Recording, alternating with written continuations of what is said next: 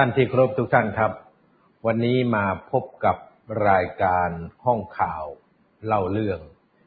ประจำวันพุธนะครับ เป็นวันพุธที่ 29 กันยายน 2564 และก็เหลือเพียงอีกวันเดียวนะครับ พี่น้องข้าราชการที่มีอายุครบ 60 ปี ก็จะต้อง หยุดการทำหน้าที่เกษียณอายุราชการตามวาระที่กำหนดไว้ ซึ่งก็ต้องขอแสดงความชื่นชมนะครับกับข้าราชการทุกคนนะครับที่ทำงานด้วยความซื่อสัตย์สุจริตนะครับ แล้วก็รักษา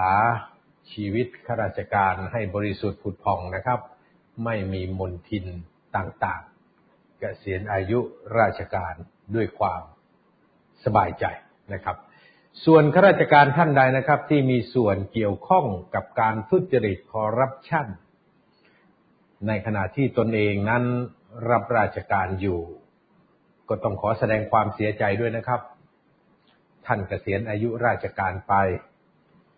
ท่านก็ยังมีคดีติดตัวอีก เป็นคดีความที่จะต้องมีการดำเนินคดีไป ถ้าหากใครถูกร้องตามมาตรา 157 ละเว้นการปฏิบัติหน้าที่หรือปฏิบัติหน้าที่โดยมิชอบ เขาก็เรียกว่า เกษียณอายุราชการอย่างไม่มีความสุข เกษียณแล้วยังต้องเที่ยวขึ้นลงขึ้นศาลต่อสู้คดี บางรายนะครับ เกษียณอายุไปเป็นห้าปีสิบปีแล้วศาลตัดสินก็ต้องรับโทษตามที่ตนเองได้ประพฤติมิชอบไว้ ซึ่งก็ต้องบอกกับข้าราชการทุกคนนะครับว่า กระบวนการทุจริตคอร์รัปชันนั้น ไม่ได้เริ่มต้นจากนักการเมืองแค่ฝ่ายเดียวนะครับ หากข้าราชการประจำไม่ยินดี ไม่พร้อม ที่จะปฏิบัติการช่อฉน โกงรัฐเนี่ยนักการเมืองทำไม่ได้หรอกครับ เพราะว่ากระบวนการทุจริตคอร์รัปชันของบ้านเมืองเรานั้น มันต้องเริ่มต้นจากราชการ ตั้งแต่ระดับเล็กไปจนถึงระดับสูงสุดในหน่วยงาน ต้องร่วมกันครับ ไม่งั้นนักการเมืองก็ไม่มีโอกาสได้ทำมาหากิน จึงต้องบอกข้าราชการย้ำนะครับว่า หากต้องการจะกะเกษียณอายุราชการยังมีความสุข ท่านก็ต้องประพฤติตนประพฤติตัวให้อยู่ในร่องในรอย ไม่ได้ไปยุ่งเกี่ยวกับการทุจริตคอร์รัปชันเพราะวันนี้กฎหมายเกี่ยวกับการทุจริตคอร์รัปชันนั้น มันไม่มีอายุความนะครับ มีเรื่องเมื่อไหร่ก็สามารถที่จะฟ้องร้องดำเนินคดีได้ น้ำลดต่อผุดครับ อย่างเรื่องที่ผมจะเกินให้ฟังก่อนที่จะเข้าประเด็นเรื่องประยุทธ์หมดอนาคต หมดโอกาสเป็นนายกต่อ ผมต้องบอกกับท่านทั้งหลายนะครับ ว่าวันนี้เนี่ยช่วงเช้านั้นได้ไปพบกับประธานคณะกรรมาการ ป้องกันและปราบปราม การทุจริต และประพฤติมิชอบ สภาผู้แทนราษฎร ก็คือท่านพลตำรวจเอก เสรีพิสุทธิ์ เตมียเวทท่านเป็นประธานคณะกรรมาการชุดนี้ แล้วก็ได้พบกับท่านสสธีรชัยพันธุมาศนะครับสสจากพรรคก้าวไก่ท่านเป็นกรรมาการในคณะนี้ด้วย เราได้ไปยื่นหนังสือเกี่ยวกับการทุจริตคอร์รัปชันในโครงการหนึ่งนะครับ ที่ถูกเก็บซ่อนไว้อย่างยาวนานและวันนี้ก็ได้มีการเปิดเผยนะครับ ผมก็ต้องมาเกิดให้ท่านทั้งหลายได้ฟังว่าภารกิจในการ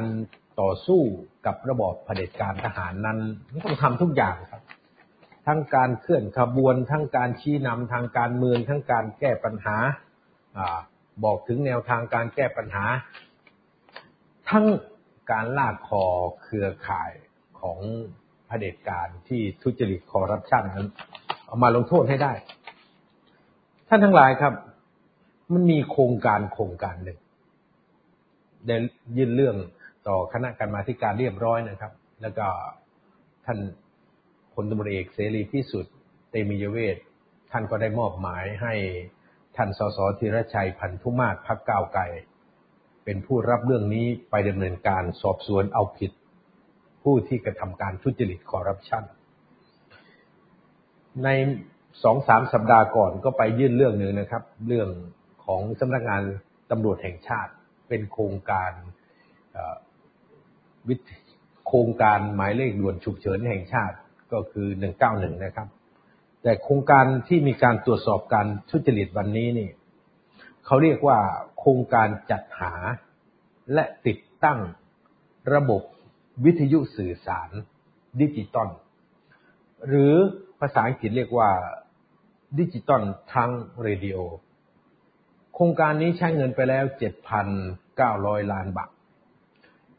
จุดเริ่มต้นของโครงการนี้พิสดารมากครับ เพราะมีการนำเข้าคณะรัฐมนตรีเนี่ยเพื่ออนุมัติโครงการ เป็นวาระจรรับคำว่าวาระจรก็คือเป็นวาระที่เข้าไป ไม่ได้ผ่านการกันกรองจากคณะกรรมการที่ นายกรัฐมนตรีหรือกระทรวงทบวงกรมนี่ตั้งเพื่อจะกันกองเรื่องเข้าสู่คณะรัฐมนตรี แต่เรื่องนี้นี่เรียกว่าเข้าแบบฟาสแท็กเร่งด่วน เป็นวาระจรลับนะครับ ท่านทั้งหลายครับ เมื่อเข้าสู่วาระจรลับและคณะรัฐมนตรีอนุมัติแล้วเนี่ยพอมีการร่าง TOR TOR ก็คือข้อกำหนดมาตรฐานเรื่องการประกวดราคาจะซื้อจัดจ้างในโครงการนี้นะครับ ที่อนุมัติกันหลายเฟสนะครับ เฟสแรกเฟสที่หนึ่งอนุมัติกันตอนนั้นก็คือสามพันห้าร้อยล้านบาทนะครับ เฟสที่สองก็สี่พันสี่ร้อยล้านบาท ตอนนี้ทำไปสองเฟสแล้วนะครับ เฟสที่สามนี่ห้าพันห้าร้อยล้านบาทเนี่ยยังไม่ได้ผ่านการอนุมัติให้มีการจัดซื้อจัดจ้างนะครับ การกำหนดมาตรฐาน การประมูลหรือข้อกำหนดคุณสมบัติต่างๆ หรือเรียกย่อๆ ในภาษาทางราชการก็บอกว่า TOR เนี่ย TOR ฉบับนี้ก็เป็น TOR ลับ จะว่าอย่างนั้นก็ได้ เพราะไม่มีการนำไปผ่านการประชาวิจารณ์ใด ๆ ทั้งสิ้น และ TOR ก็ไม่ได้เปิดเผยต่อสาธารณะนะครับ จนกระทั่งเมื่อไม่กี่วันก่อนเนี่ยเพิ่งหา TOR ได้ ครงการนี้เก็บรับซ่อนเงื่อนงำไว้โดยตลอดพราะเข้าวาระจรลับ ก็เลยกลายเป็นเรื่องลับทั้งหมด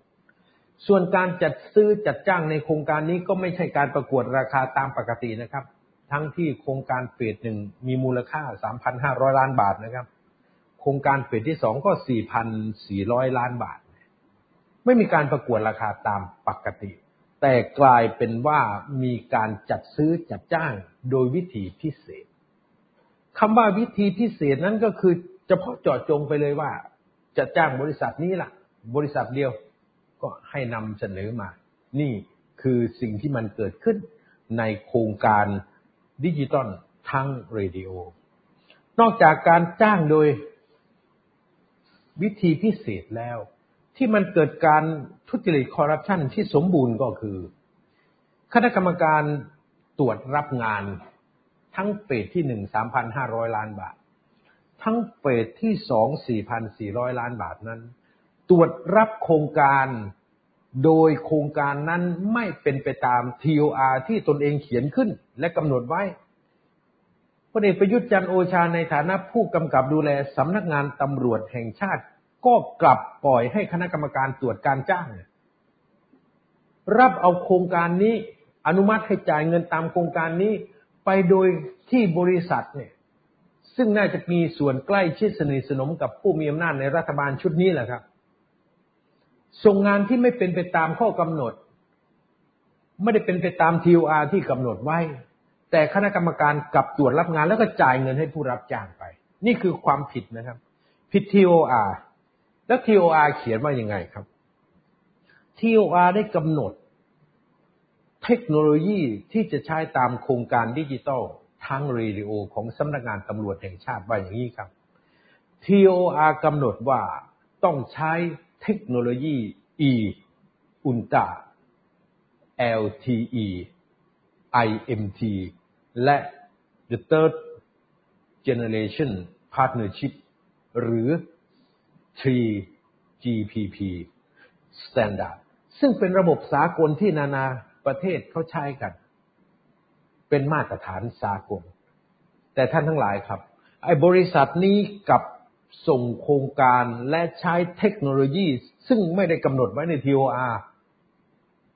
โดยเขาใช้เทคโนโลยี ELTD เทคโนโลยีเดียวนะครับ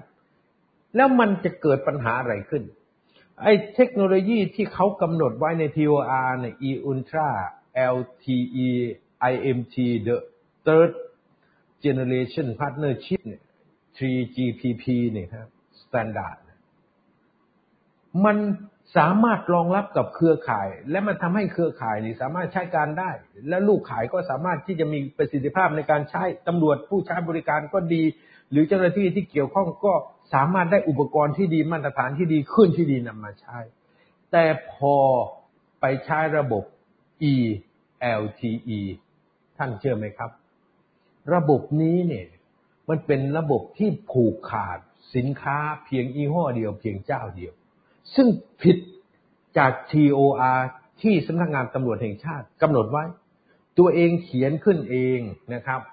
ถึงแม้จะเป็นเขียนขึ้นแล้วปิดเป็นลับ แต่เราก็ได้ TOR ฉบับนั้นมาแล้ว และตัวเองเขียนขึ้นเองและกำหนดสเปคของเทคโนโลยีไว้ แต่กับตรวจรับงาน จากเทคโนโลยีที่ไม่ได้กำหนดไว้ใน TOR เงิน 7,900 ล้านนะครับ ต้องจ่ายไปให้กับผู้รับจ้างนะครับ หรือบริษัทที่มารับงานเนี่ยเอาเทคโนโลยีที่ไม่ใช่เทคโนโลยีที่กำหนดไว้ใน TOR เนี่ยมาส่งงาน แล้วสำนักงานตำรวจแห่งชาติโดยคณะกรรมการเนี่ยตรวจรับการจ้างเนี่ยคณะกรรมการตรวจรับงานเนี่ยไปอนุมัติ ผ่านได้อย่างไร นี่คือประการที่หนึ่ง แล้วไอ้เทคโนโลยี ELTE เนี่ย มันเป็นระบบปิดครับ มันเชื่อมโยงกับเครือข่ายอื่นไม่ได้เลย ต้องใช้กับเครือข่ายของตนเองเท่านั้น มันจึงทำให้เกิดปัญหาอะไรขึ้นครับ ปัญหาก็คือไม่สามารถที่จะให้บริการได้อย่างมีประสิทธิภาพ บางแห่งบางสถานีตำรวจบางพื้นที่ไม่สามารถใช้เครื่องลูกข่ายนี้ได้เลย สัญญาณก็ไม่ดี สัญญาณเสียงก็รับไม่ได้ สัญญาณข้อมูลก็มีคุณภาพต่ำนี่คือสิ่งที่มันเกิดขึ้น ขณะนี้เครื่องลูกขายที่ซื้อมานะครับ วางระเกะระกะตามสถานีตำรวจต่างๆ ที่เข้าร่วมโครงการทั้งสองเฟสแล้ว ยังจะมีเฟสที่สามเฟสที่สี่เฟสที่ห้าเฟสที่หกนะโครงการโดยรวมเนี่ยครับ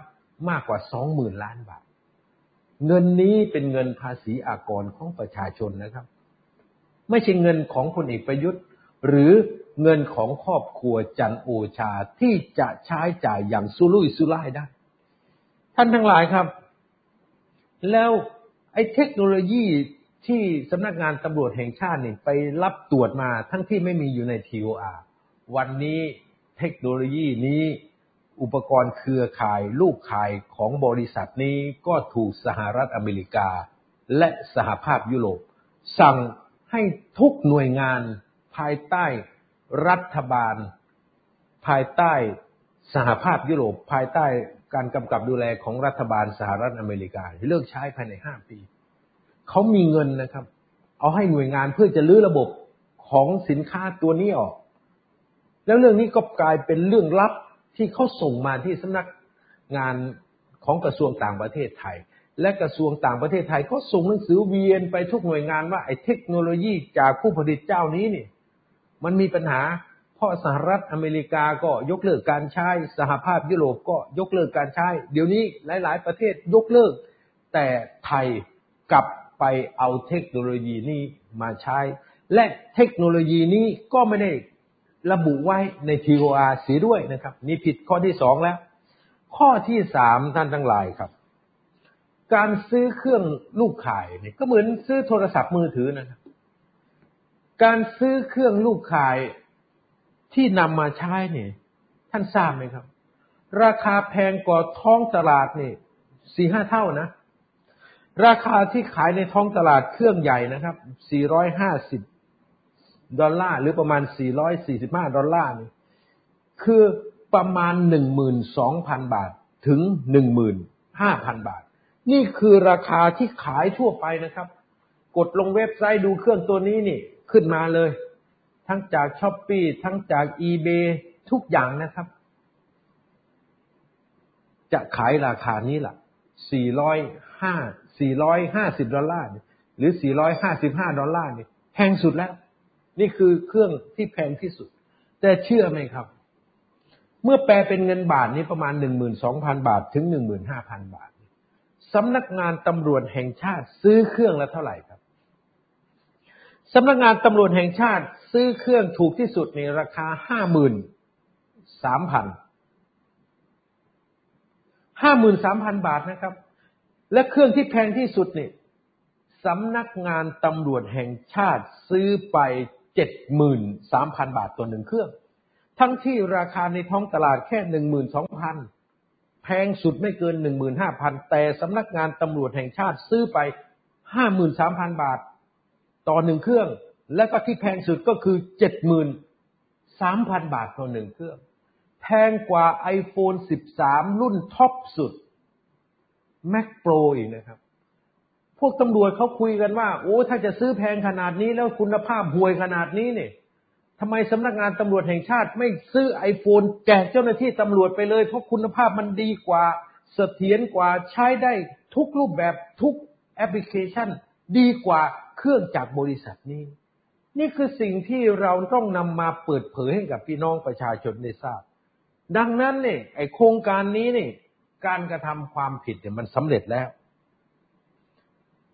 แต่พลเอกประยุทธ์ในฐานะนายกรัฐมนตรียังพยายามที่จะผลักดันให้มีการมีตั้งงบประมาณสำหรับการขยายเฟสที่สามอีกนะครับห้าพันห้าร้อยล้านบาทเนี่ยดึงดันที่จะเอาจนได้ ดีนะครับ ที่มีปัญหาโควิดซะก่อน แล้วรัฐบาลหรือไม่มีเงิน เอาไปให้สำนักงงานตำรวจแห่งชาติ จึงชะลอโครงการเฟสที่สามไว้ก่อน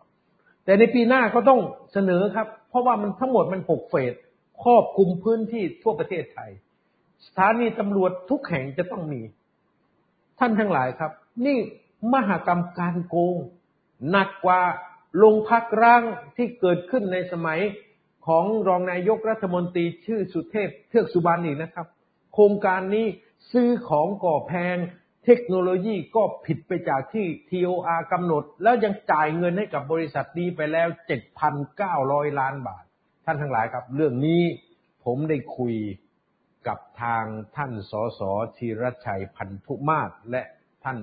พลตำรวจเอกเสรีพิสุทธิ์เตมียเวทท่านก็บอกเลยว่า หลักฐานที่นำมานั้น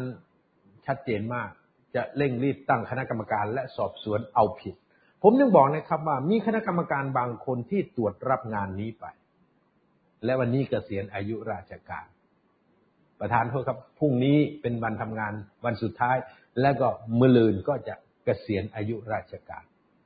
ก็เป็นการเกษียณอายุราชการที่ไม่มีความสุขหรอกครับ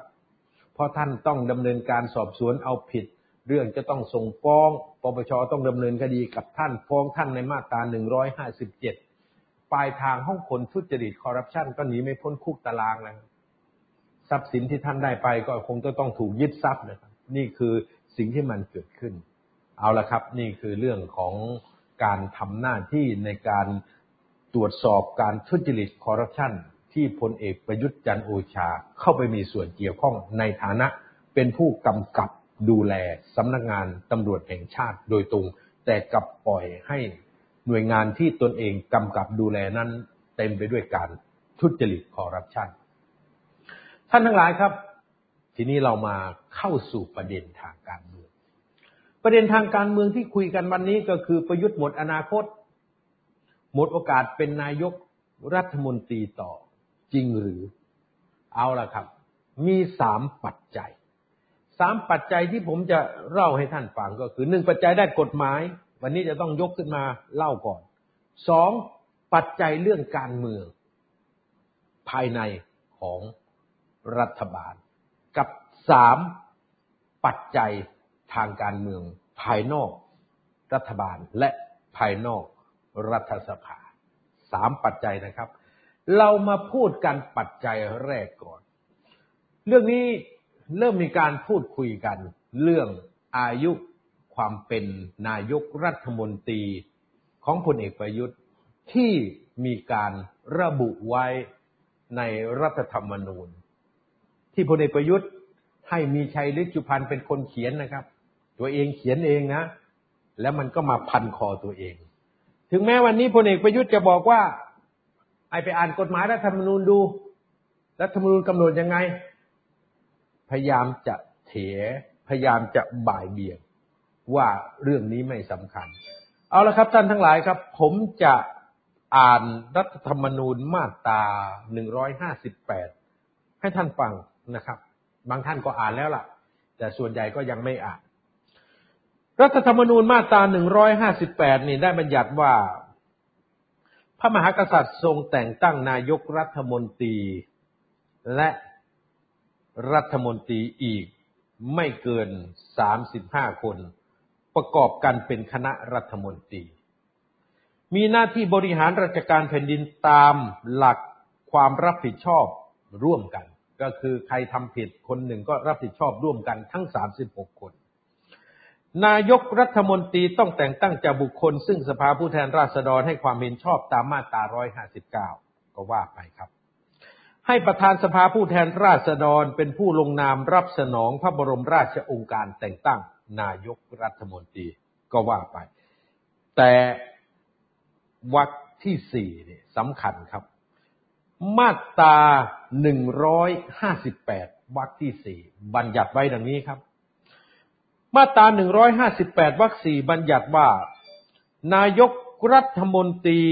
จะดำรงตำแหน่งรวมกันแล้วเกินแปดปีไม่ได้ ทั้งนี้ ไม่ว่าจะเป็นการดำรงตำแหน่งติดต่อกัน หรือไม่แต่มิให้นับรวมระยะเวลาในระหว่างที่อยู่ปฏิบัติหน้าที่ต่อหลังพ้นตำแหน่ง ก็คือว่าถ้าอยู่เกินแปดปี แล้วมีเหตุจะต้องยุบสภา หรือมีเหตุที่จะต้องรักษาการต่อ ทั้งที่ตัวเองหมดสภาพไปแล้วรอนายกรัฐมนตรีคนใหม่ จะรักษาการต่อ 45วัน50วันจนกว่าจะมีรัฐบาลใหม่เขาไม่ให้นับ แต่ที่เขียนไว้นี่ น่าจะเขียนไว้เพื่อมัดคนอื่น เพื่อกันคนอื่นมากกว่าว่าไม่ให้เป็นนายกรัฐมนตรีติดต่อกันเกินแปดปีพลเอกประยุทธ์จันโอชาก็เป็นนายกรัฐมนตรีตั้งแต่ยึดอำนาจนะครับ ยึดอำนาจก็เดือนพฤษภาคม 2550แล้วพลเอกประยุทธ์เป็นนายกรัฐมนตรีนะครับที่ได้รับความเห็นชอบนะมีพระบรมราชโองการแต่งตั้ง วันที่8มิถุนายน ประธานทุกครับ วันที่24สิงหาคม2557แต่งตั้งพลเอกประยุทธ์เป็นนายกรัฐมนตรี ตามมาตรา 19 ของรัฐธรรมนูญชั่วคราว พศ 2557 ท่านทั้งหลายครับพลเอกประยุทธ์ยึดอำนาจ 22 พฤษภาคม 2557 แล้วก็มีการร่างรัฐธรรมนูญชั่วคราว ปี 2557 ขึ้น แล้วก็มีการแต่งตั้งสมาชิกสภานิติบัญญัติแห่งชาติ จนกระทั่งสมาชิกสภานิติบัญญัติแห่งชาติได้ให้ความเห็นชอบ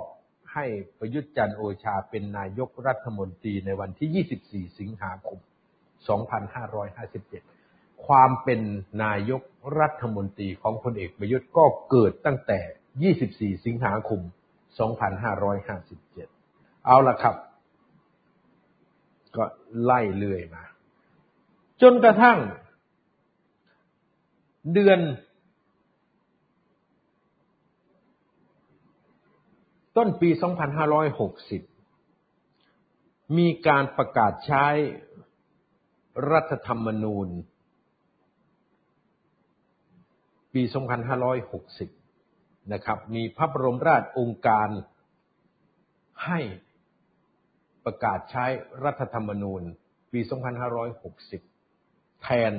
รัฐธรรมนูญ ชั่วคราวปี 2557 มันมีการบัญญัติไว้ในมาตรา 264 บทเฉพาะการนะครับ บัญญัติไว้ว่า ให้คณะรัฐมนตรีที่บริหารราชการแผ่นดินอยู่ในวันก่อนวันประกาศใช้รัฐธรรมนูญนี้เป็นคณะรัฐมนตรีตาม บทบัญญัติแห่งรัฐธรรมนูญนี้ ท่านทั้งหลายครับ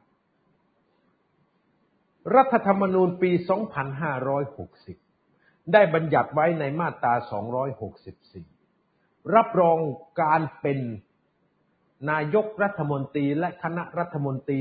จากรัฐธรรมนูญปี 2557 ว่าให้มีสภาพเป็นคณะรัฐมนตรีตามรัฐธรรมนูญ ปี 2560 ดังนั้นเมื่อเราย้อนไปดู รัฐธรรมนูญมาตรา 158 นะครับ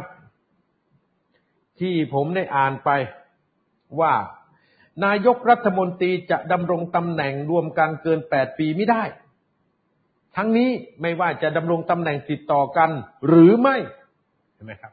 คือเอาเวลารวมทั้งหมดของการเป็นนายกรัฐมนตรีนั่นนี่ห้ามเกินแปดปี ท่านทั้งหลายครับ คนของพลเอกประยุทธ์ก็มาแถ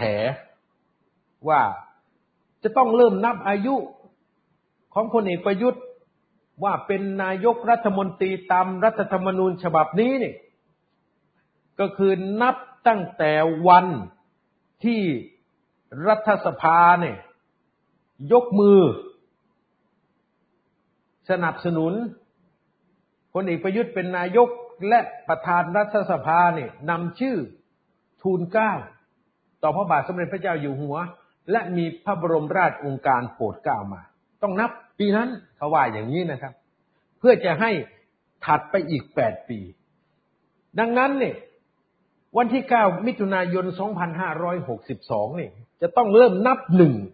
ประยุทธ์เป็นนายกรัฐมนตรีวันที่หนึ่งนะครับ แล้วก็นับต่อกันไปจากปี 62 เดือนมิถุนายนน่ะตั้งแต่วันที่ 9 มิถุนายนปี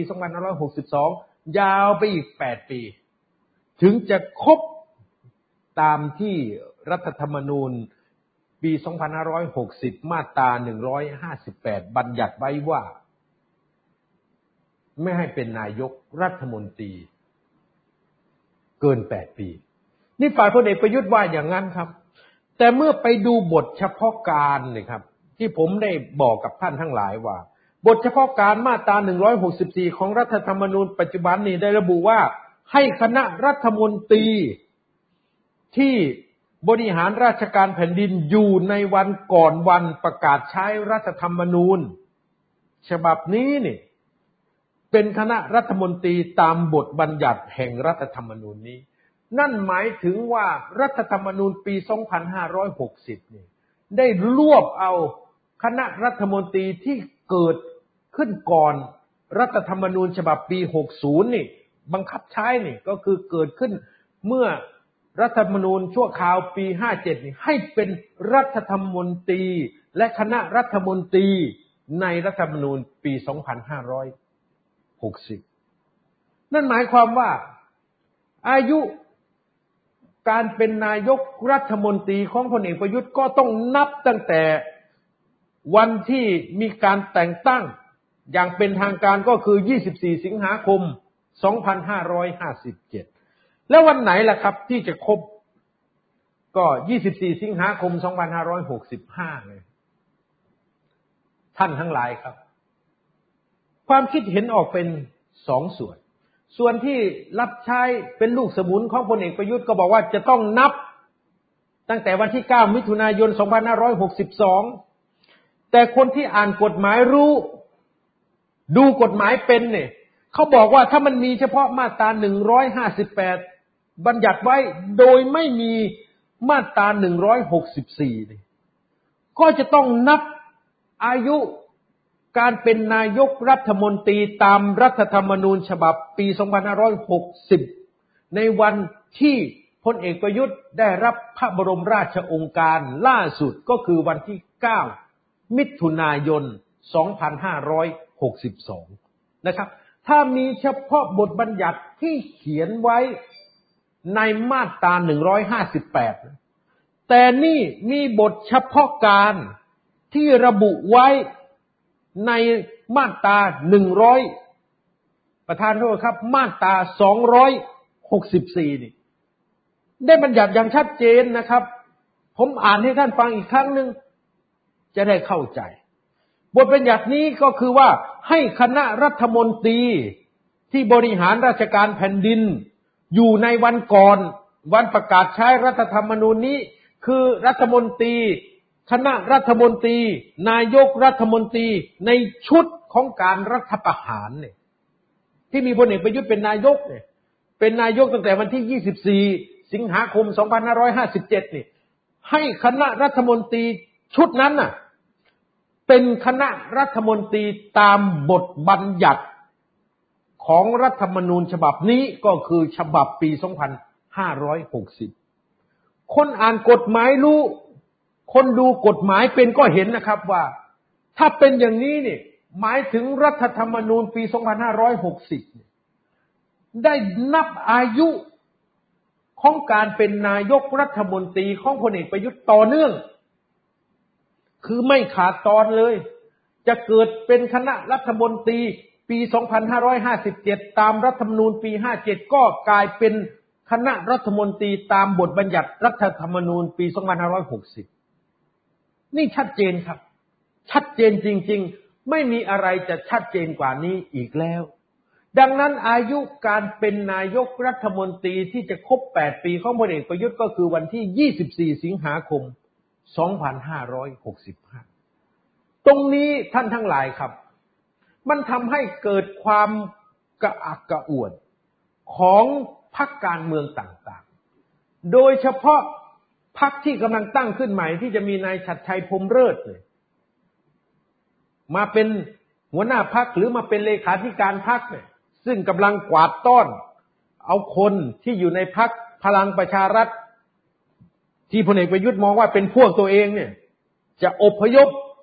คนเหล่านี้เนี่ยไปอยู่พักของประหลัดชัดชัยพรมเลิศ ซึ่งน่าจะชื่อว่าพักรวมไทยสร้างชาติ ก็ว่ากันไปครับ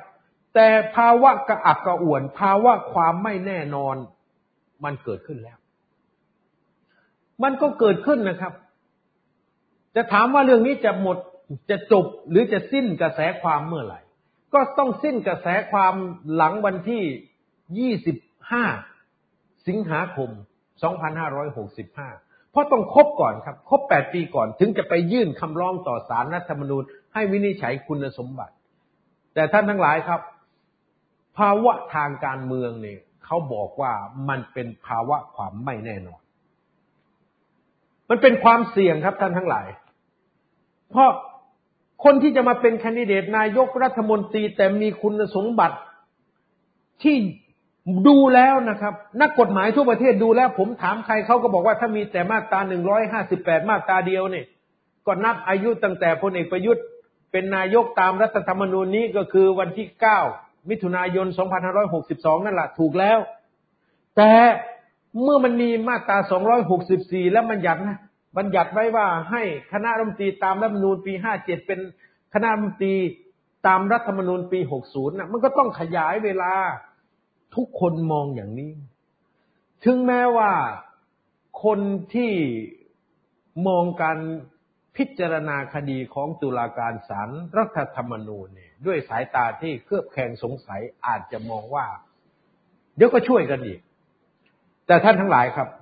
มันไม่เป็นอย่างนั้นหรอก เพราะภาวะนี้เนี่ยมันเป็นภาวะของความไม่แน่นอนทางการเมือง ความไม่แน่นอนทางการเมืองก็คือตัวพลเอกประยุทธ์น่ะ คุณสมบัติน่ะ มันไม่ร้อยเปอร์เซนตามที่ รัฐธรรมนูญบัญญัติไว้ สมัยก่อนนี่ต้องมาเถียงกันว่าเป็นเจ้าหน้าที่รัฐหรือไม่เป็นเจ้าหน้าที่รัฐ เป็นเจ้าหน้าที่รัฐหรือไม่เป็นเจ้าหน้าที่รัฐ แต่สารรัฐธรรมนูญก็ช่วยว่าไม่เป็นเจ้าหน้าที่รัฐอื่นตามความหมายที่บัญญัติไว้ในรัฐธรรมนูญ เอาล่ะครับ อันนั้นก็พอที่จะดิ้นได้แแต่มันก็ค้านสายตาพี่น้องประชาชนเต็มที สุจริตชนเนี่ย เขารู้อยู่แล้วว่าพลเอกประยุทธ์เป็นเจ้าหน้าที่รัฐนะแต่นี่ท่านทั้งหลายครับ มันไม่มีช่องที่จะดิ้นออกนะเพราะเขาบัญญัติไว้ไม่ต้องตีความอะไรเลย มาตรา264 ก็บัญญัติไว้ แทบไม่ต้องตีความอะไรเลย ดังนั้นนี่อายุของนายกรัฐมนตรีที่ห้ามไว้ว่าห้ามดำรงตำแหน่งเกินกว่าแปดปีนั้นเนี่ยมันจึงทำให้ สถานะของพลเอกประยุทธ์เนี่ย ดูท่าว่าจะขัดต่อกฎหมายรัฐธรรมนูญ แค่ดูท่าว่านะครับ แล้วมันเกิดวันไหวตรงไหนครับ ก็วันไหวตรงชัดชัยพรมเลิศนี่ครับ วันนี้เขาคุยกันนะครับ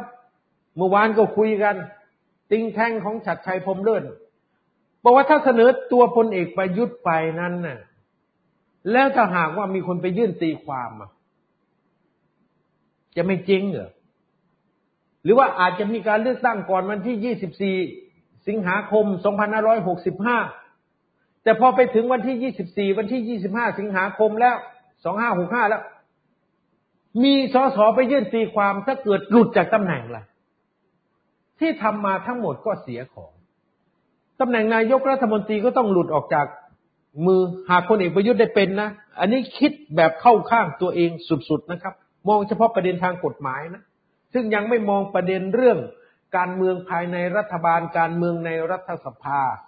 หรือการเมืองนอกสภา ท่านที่เคารพครับ นี่คือความวิตกกังวล และความวิตกกังวลนี้ ถามว่าแกนนำพักพลังประชารัฐรู้ไหมเรื่องนี้เขาคุยกันมานานแล้วครับ เขาจึงต้องการที่จะสอยพลเอกประยุทธ์ออกก่อน โดยการยกมือไม่ไว้วางใจ และก็เลยเป็นมติเอกฉันว่า ถึงแม้ว่าพลเอกประยุทธ์จะพยายามอ่อนน้อมถ่อมตนกะหนุงกะหนิงเอาอกเอาใจพลเอกประวิตยเพื่อที่จะให้พลเอกประวิตยนี่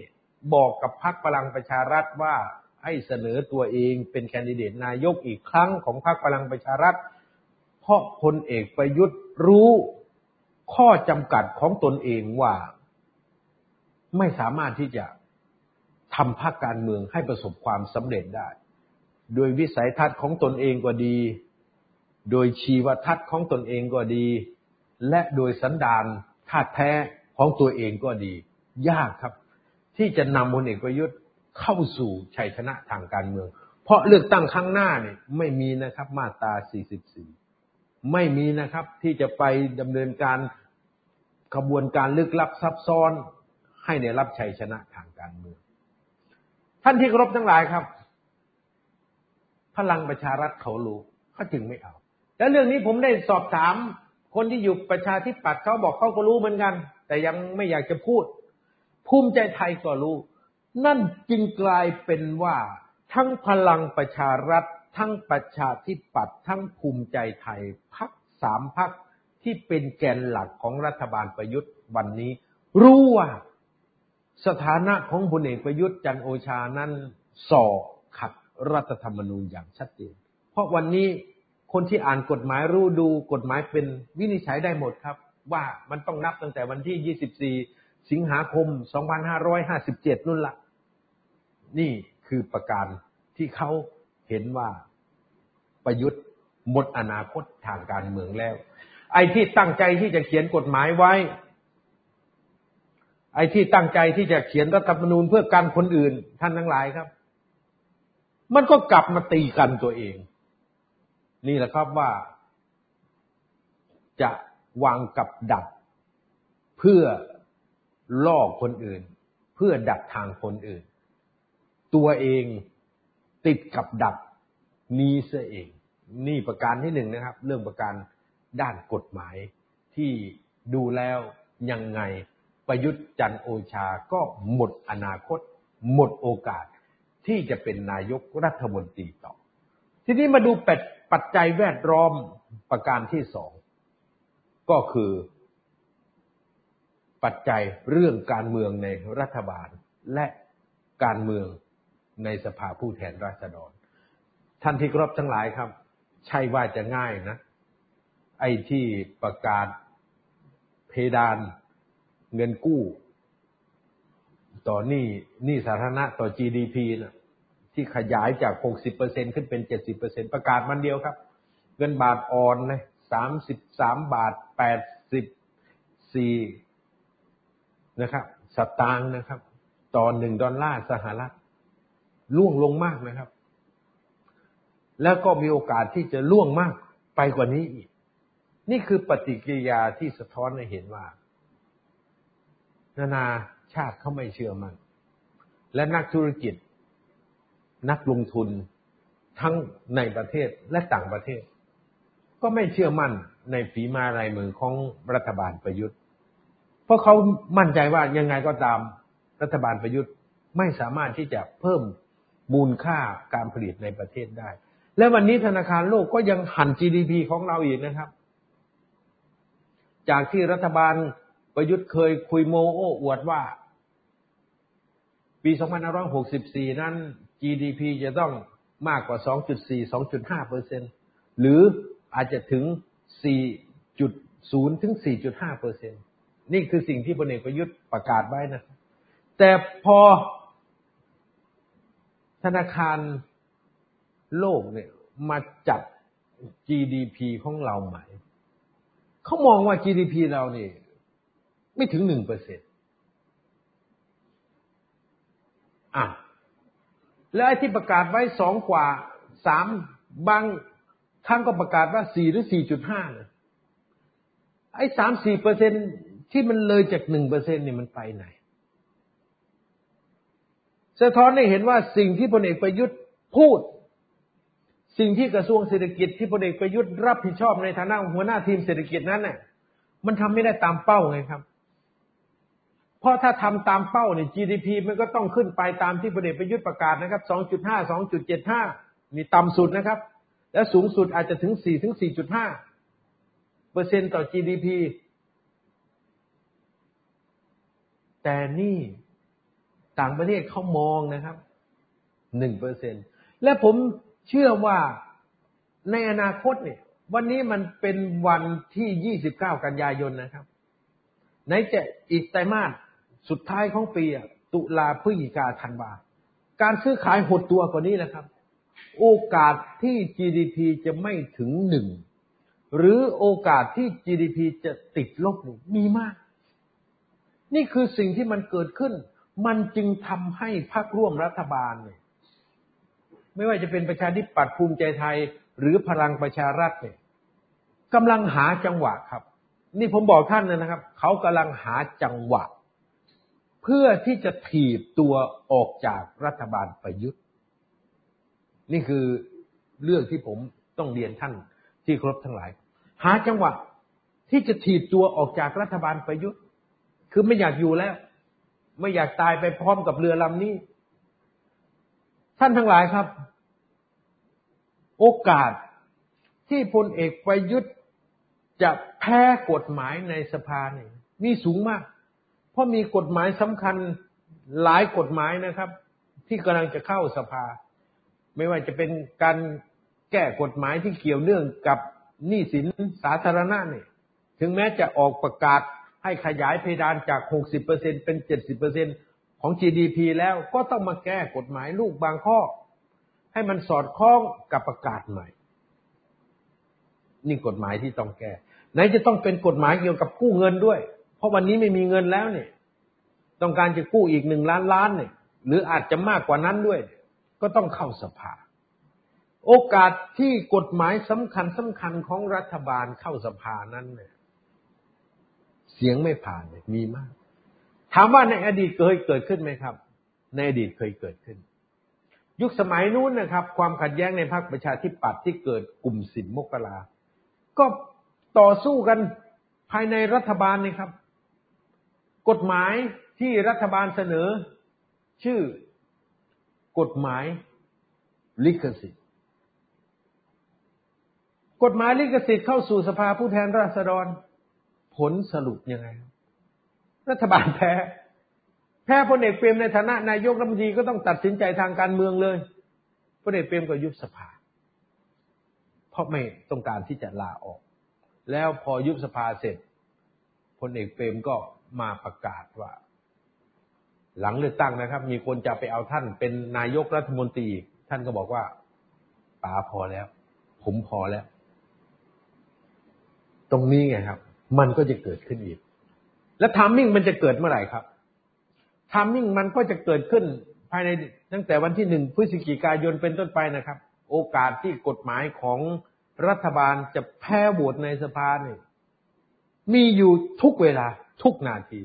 กระพริบตาไม่ได้ กลุ่มสมศักดิ์เทพสุทินก็ต้องการจะไปหาบ้านใหม่ กลุ่มของพลเอกประยุทธ์กับพลเอก วิทย์แล้วก็ร้อยเอกธรรมนัฐเนี่ยก็ตีกันประยุทธ์ ถึงแม้เมื่อวานนี้จะมีภาพ ปิดห้องเคลียร์กันสามคน แต่เชื่อเถอะครับ บาดแผลในใจมันมีอยู่แล้ว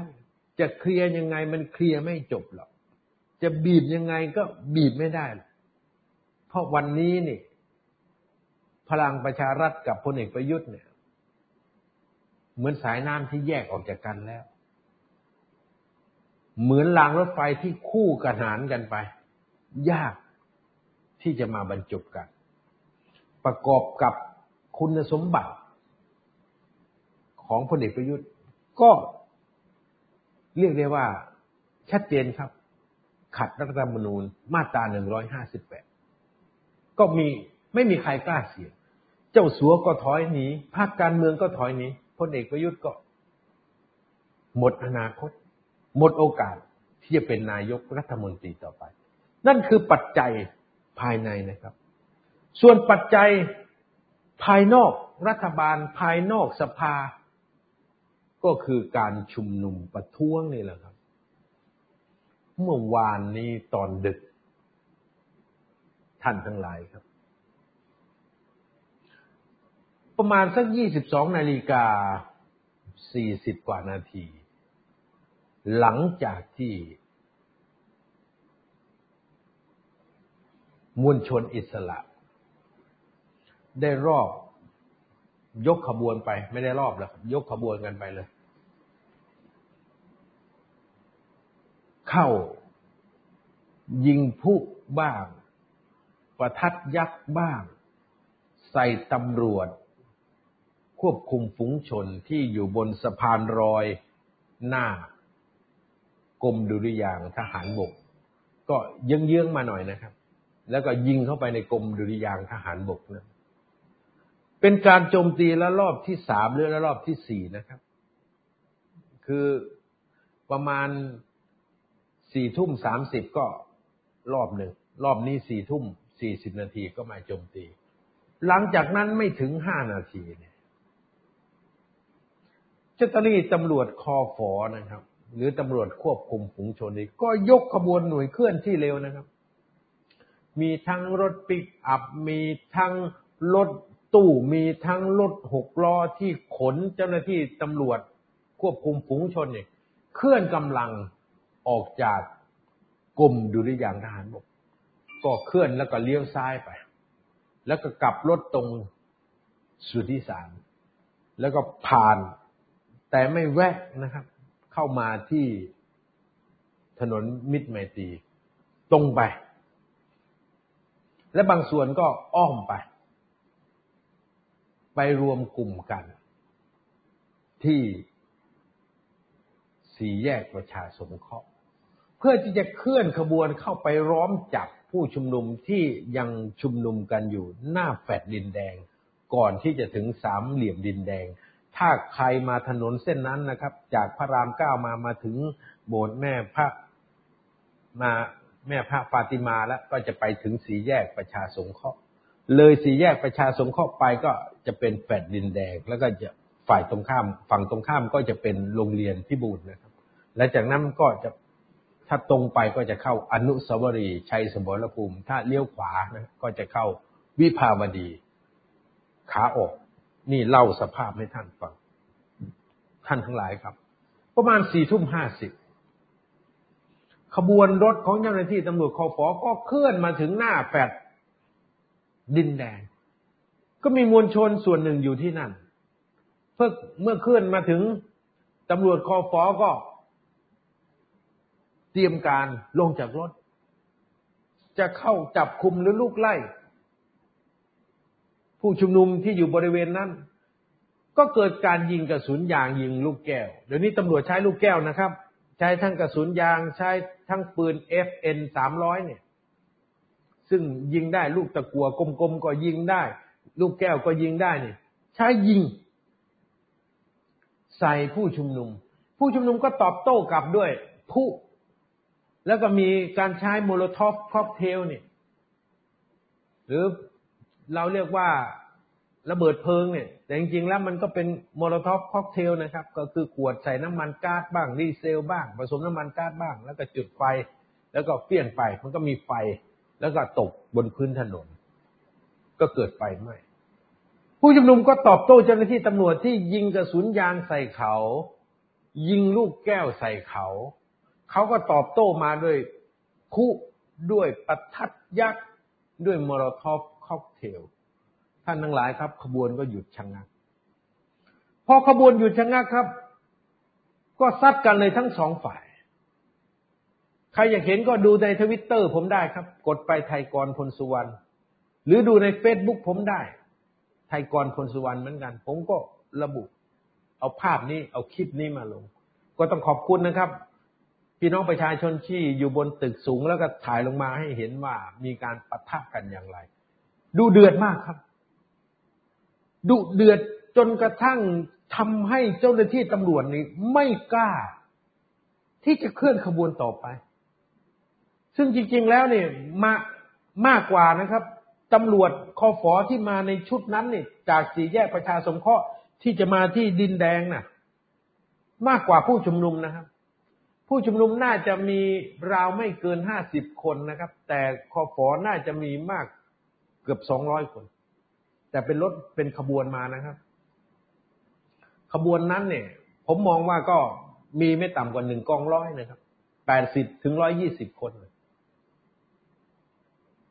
และขบวนที่จะตามมาอีกนะครับพอออกมาจากกรมดุริยางทหารบกเนี่ย ประมาณการว่าสองกองร้อย ท่านทั้งหลายครับ เกิดการต่อสู้กัน แล้วการต่อสู้นั้นดูเดือดมาก ดูเดือดที่สุดครั้งหนึ่ง ได้เห็นจิตใจที่ห้าวหาญลุกลบของผู้ชุมนุมแล้วผมตกใจ ไม่วันกระสุนปืนลูกซอง ซึ่งเป็นกระสุนยางหนึ่งกับปืนลูกซองนะครับ เพียงแต่ไม่ใช่กระสุนเหล็ก ใช้กระสุนยาง ไม่หวั่นปืนที่ใช้ยิงลูกแก้ว สู้กัน ดูท่าว่าเจ้าหน้าที่ตำรวจจะสู้ไม่ได้ ถอยขบวนออก ถอยขบวนออกตอนนี้ก็เจอสิครับ Molotov cocktail เฟี้ยงมาจากข้างถนน ซึ่งคนเฟี้ยงก็อยู่ ในรั้วภายในรั้วของแฟลตดินแดงก็เฟี้ยงมาเฟี้ยงมา ท่านครับ ทั้งพลุ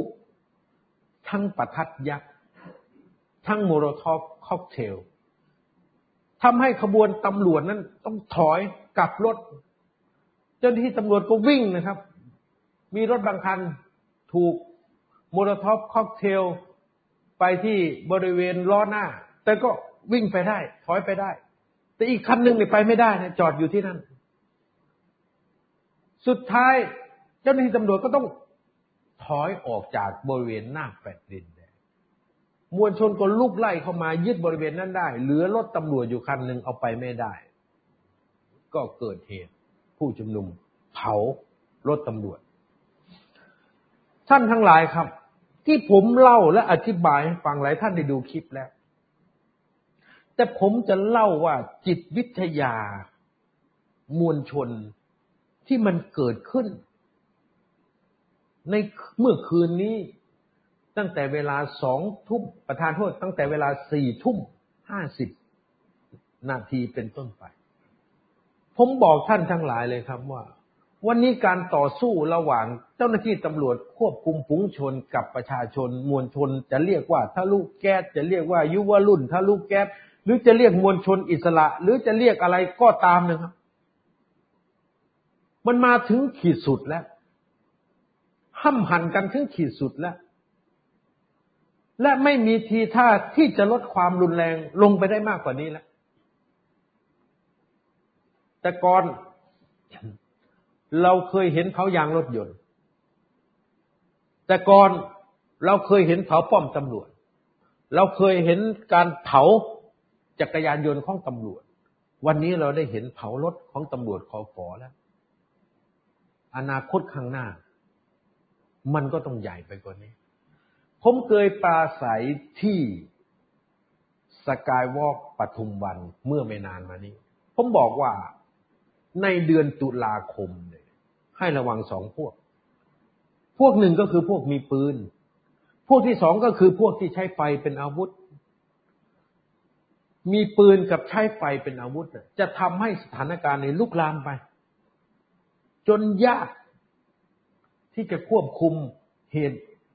วุ่นวายโกลาหลและเป็นจลาจลไปได้ เมื่อคืนนี้ท่านทั้งหลายครับ ก็เข้าเต็มรูปแบบเป็นการจราจน ที่เกิดจากการลุกขึ้นสู้ของประชาชนที่ต้องการจะขับไล่ประยุทธ์จันโอชาออกไป สู้เต็มรูปแบบแล้ว และผมเชื่อนะครับ ข้างหน้าเนี่ย ยิ่งหนักกว่านี้ อะไรที่เป็นสัญลักษณ์ของอำนาจรัฐไม่ว่าจะเป็นอุปกรณ์ที่ใช้กับเจ้าหน้าที่ตำรวจรถมอเตอร์ไซค์รถปิกอัพรถคุมผู้ต้องขังรถ หกล้อรถอะไรก็ตามที่เกี่ยวกับตำรวจเนี่ยจะตกเป็นเป้าหมาย อะไรก็ตามที่เป็นที่ทำงานของตำรวจเนี่ย ก็ตกเป็นเป้าหมาย ก็เหมือนที่สอนอดินแดงเนี่ยวันนี้พอหนึ่งทุ่มก็ปิด ไม่รับแจ้งความใดๆทั้งสิ้น เห็นไหมครับ นี่คือสิ่งที่มันกำลังนำสังคมไปสู่การประทะกันอย่างรุนแรง ผมจึงบอกท่านนะครับ ถ้าพลเอกประยุทธ์ไม่ออกเลย การชุมนุมไม่จบ การชุมนุมจะหยุดไม่มีการชุมนุมอีก ก็เมื่อพลเอกประยุทธ์ลาออกจากการเป็นนายกรัฐมนตรี เมื่อเราดูเหตุปัจจัยทั้งสามเหตุปัจจัย ทั้งปัจจัยด้านกฎหมายรัฐธรรมนูญมาตรา 158 และมาตรา 264 ปัจจัยความขัดแย้งภายในพรรคร่วมรัฐบาล การที่พรรครัฐบาลทุกพรรคเนี่ยต้องการที่จะกระโดดหนีเพราะรู้อยู่แน่ชัดว่าพลเอกประยุทธ์นี่ไปไม่รอดทางการเมืองแน่ หมดอนาคตแล้ว หมดโอกาสเป็นนายกรัฐมนตรีต่อไปแล้ว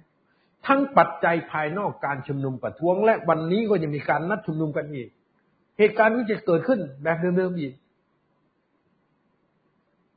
มันจึงเป็นปัจจัย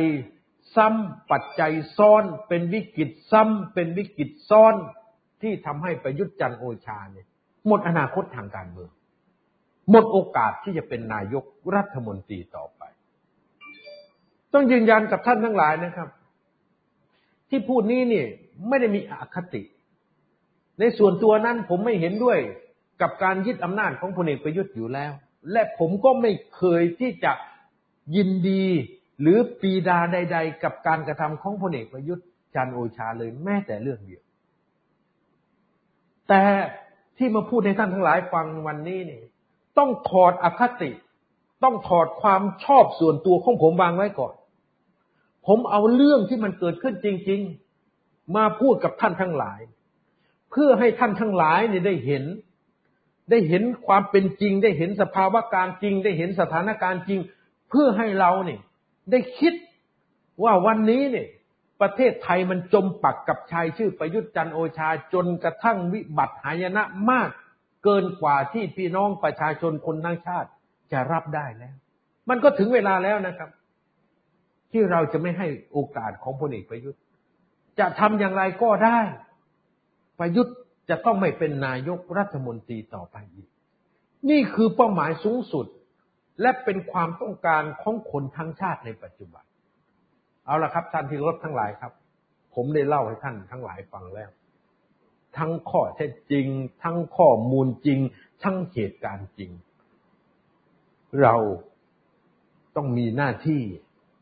ในการดูแลประเทศชาติประชาชน โดยเฉพาะลูกหลานของเราที่กำลังเติบใหญ่ ในอนาคตให้ได้ประเทศที่ดี ให้ได้ประเทศที่มีความเท่าเทียมของประชาชน ให้ได้ประเทศที่ไม่มีความเหลื่อมล้ำให้ได้ประเทศที่มีสิทธิเสรีภาพ มีพลาดอนภาพ มีความเป็นพี่เป็นน้องกัน เราต้องการประเทศที่มันดี ส่งต่อให้คนรุ่นต่อไป ดังนั้นถ้าเราเพิกเฉยไม่ลุกขึ้นมาแก้ไขปัญหา ถ้าเราเพิกเฉยไม่สนใจ ปล่อยให้ประยุทธ์กระทำย่ำยีปู้ยี่ปู้ยำบ้านเมืองต่อไป คนที่จะต้องเสียใจที่สุด ไม่ใช่คนที่ชื่อประยุทธ์นะครับ ก็คือพวกท่านทั้งหลายและผมนี่แหละเราต้องเสียใจเพราะเราไม่ ได้ลุกขึ้นมาทำในสิ่งที่ถูกต้อง นั่นก็คือการเอาทรราชที่ชื่อประยุทธ์จันโอชาออกไปจากประเทศไทย ดังนั้นนะครับ ยังมีโอกาสนะครับ ที่เราจะรวมพลังกัน และก็กดดัน อาศัยจังหวะนี้แหละครับ ทั้งปัญหาด้านกฎหมาย คุณสมบัติของประยุทธ์ทั้งปัญหาความขัดแย้งในภาคร่วมรัฐบาล ความขัดแย้งในพรรคพลังประชารัฐ และทั้งปัญหาของการไม่แก้ปัญหา การชุมนุมประท้วง ปราบก็ไม่ได้ ไม่ปราบก็ไม่ได้ เราช่วยจังหวะนี้นะครับ จัดการเผด็จการตนนี้ที่ชื่อประยุทธ์จันโอชาให้สิ้นซากมีกำลังใจกันนะครับ ต่อสู้กันต่อไป ติดตามสถานการณ์ รู้เท่าทันสถานการณ์ เคลื่อนไหวให้สอดคล้องกับสถานการณ์ แล้วชัยชนะจะเป็นของพี่น้องประชาชนคนไทย ฝ่ายประชาธิปไตย ย่อมชนะเผด็จการเสมอ นี่คือสัจธรรมที่เกิดมาคู่กับการปกครองที่มวลมนุษยชาติได้บัญญัติขึ้นได้คิดขึ้น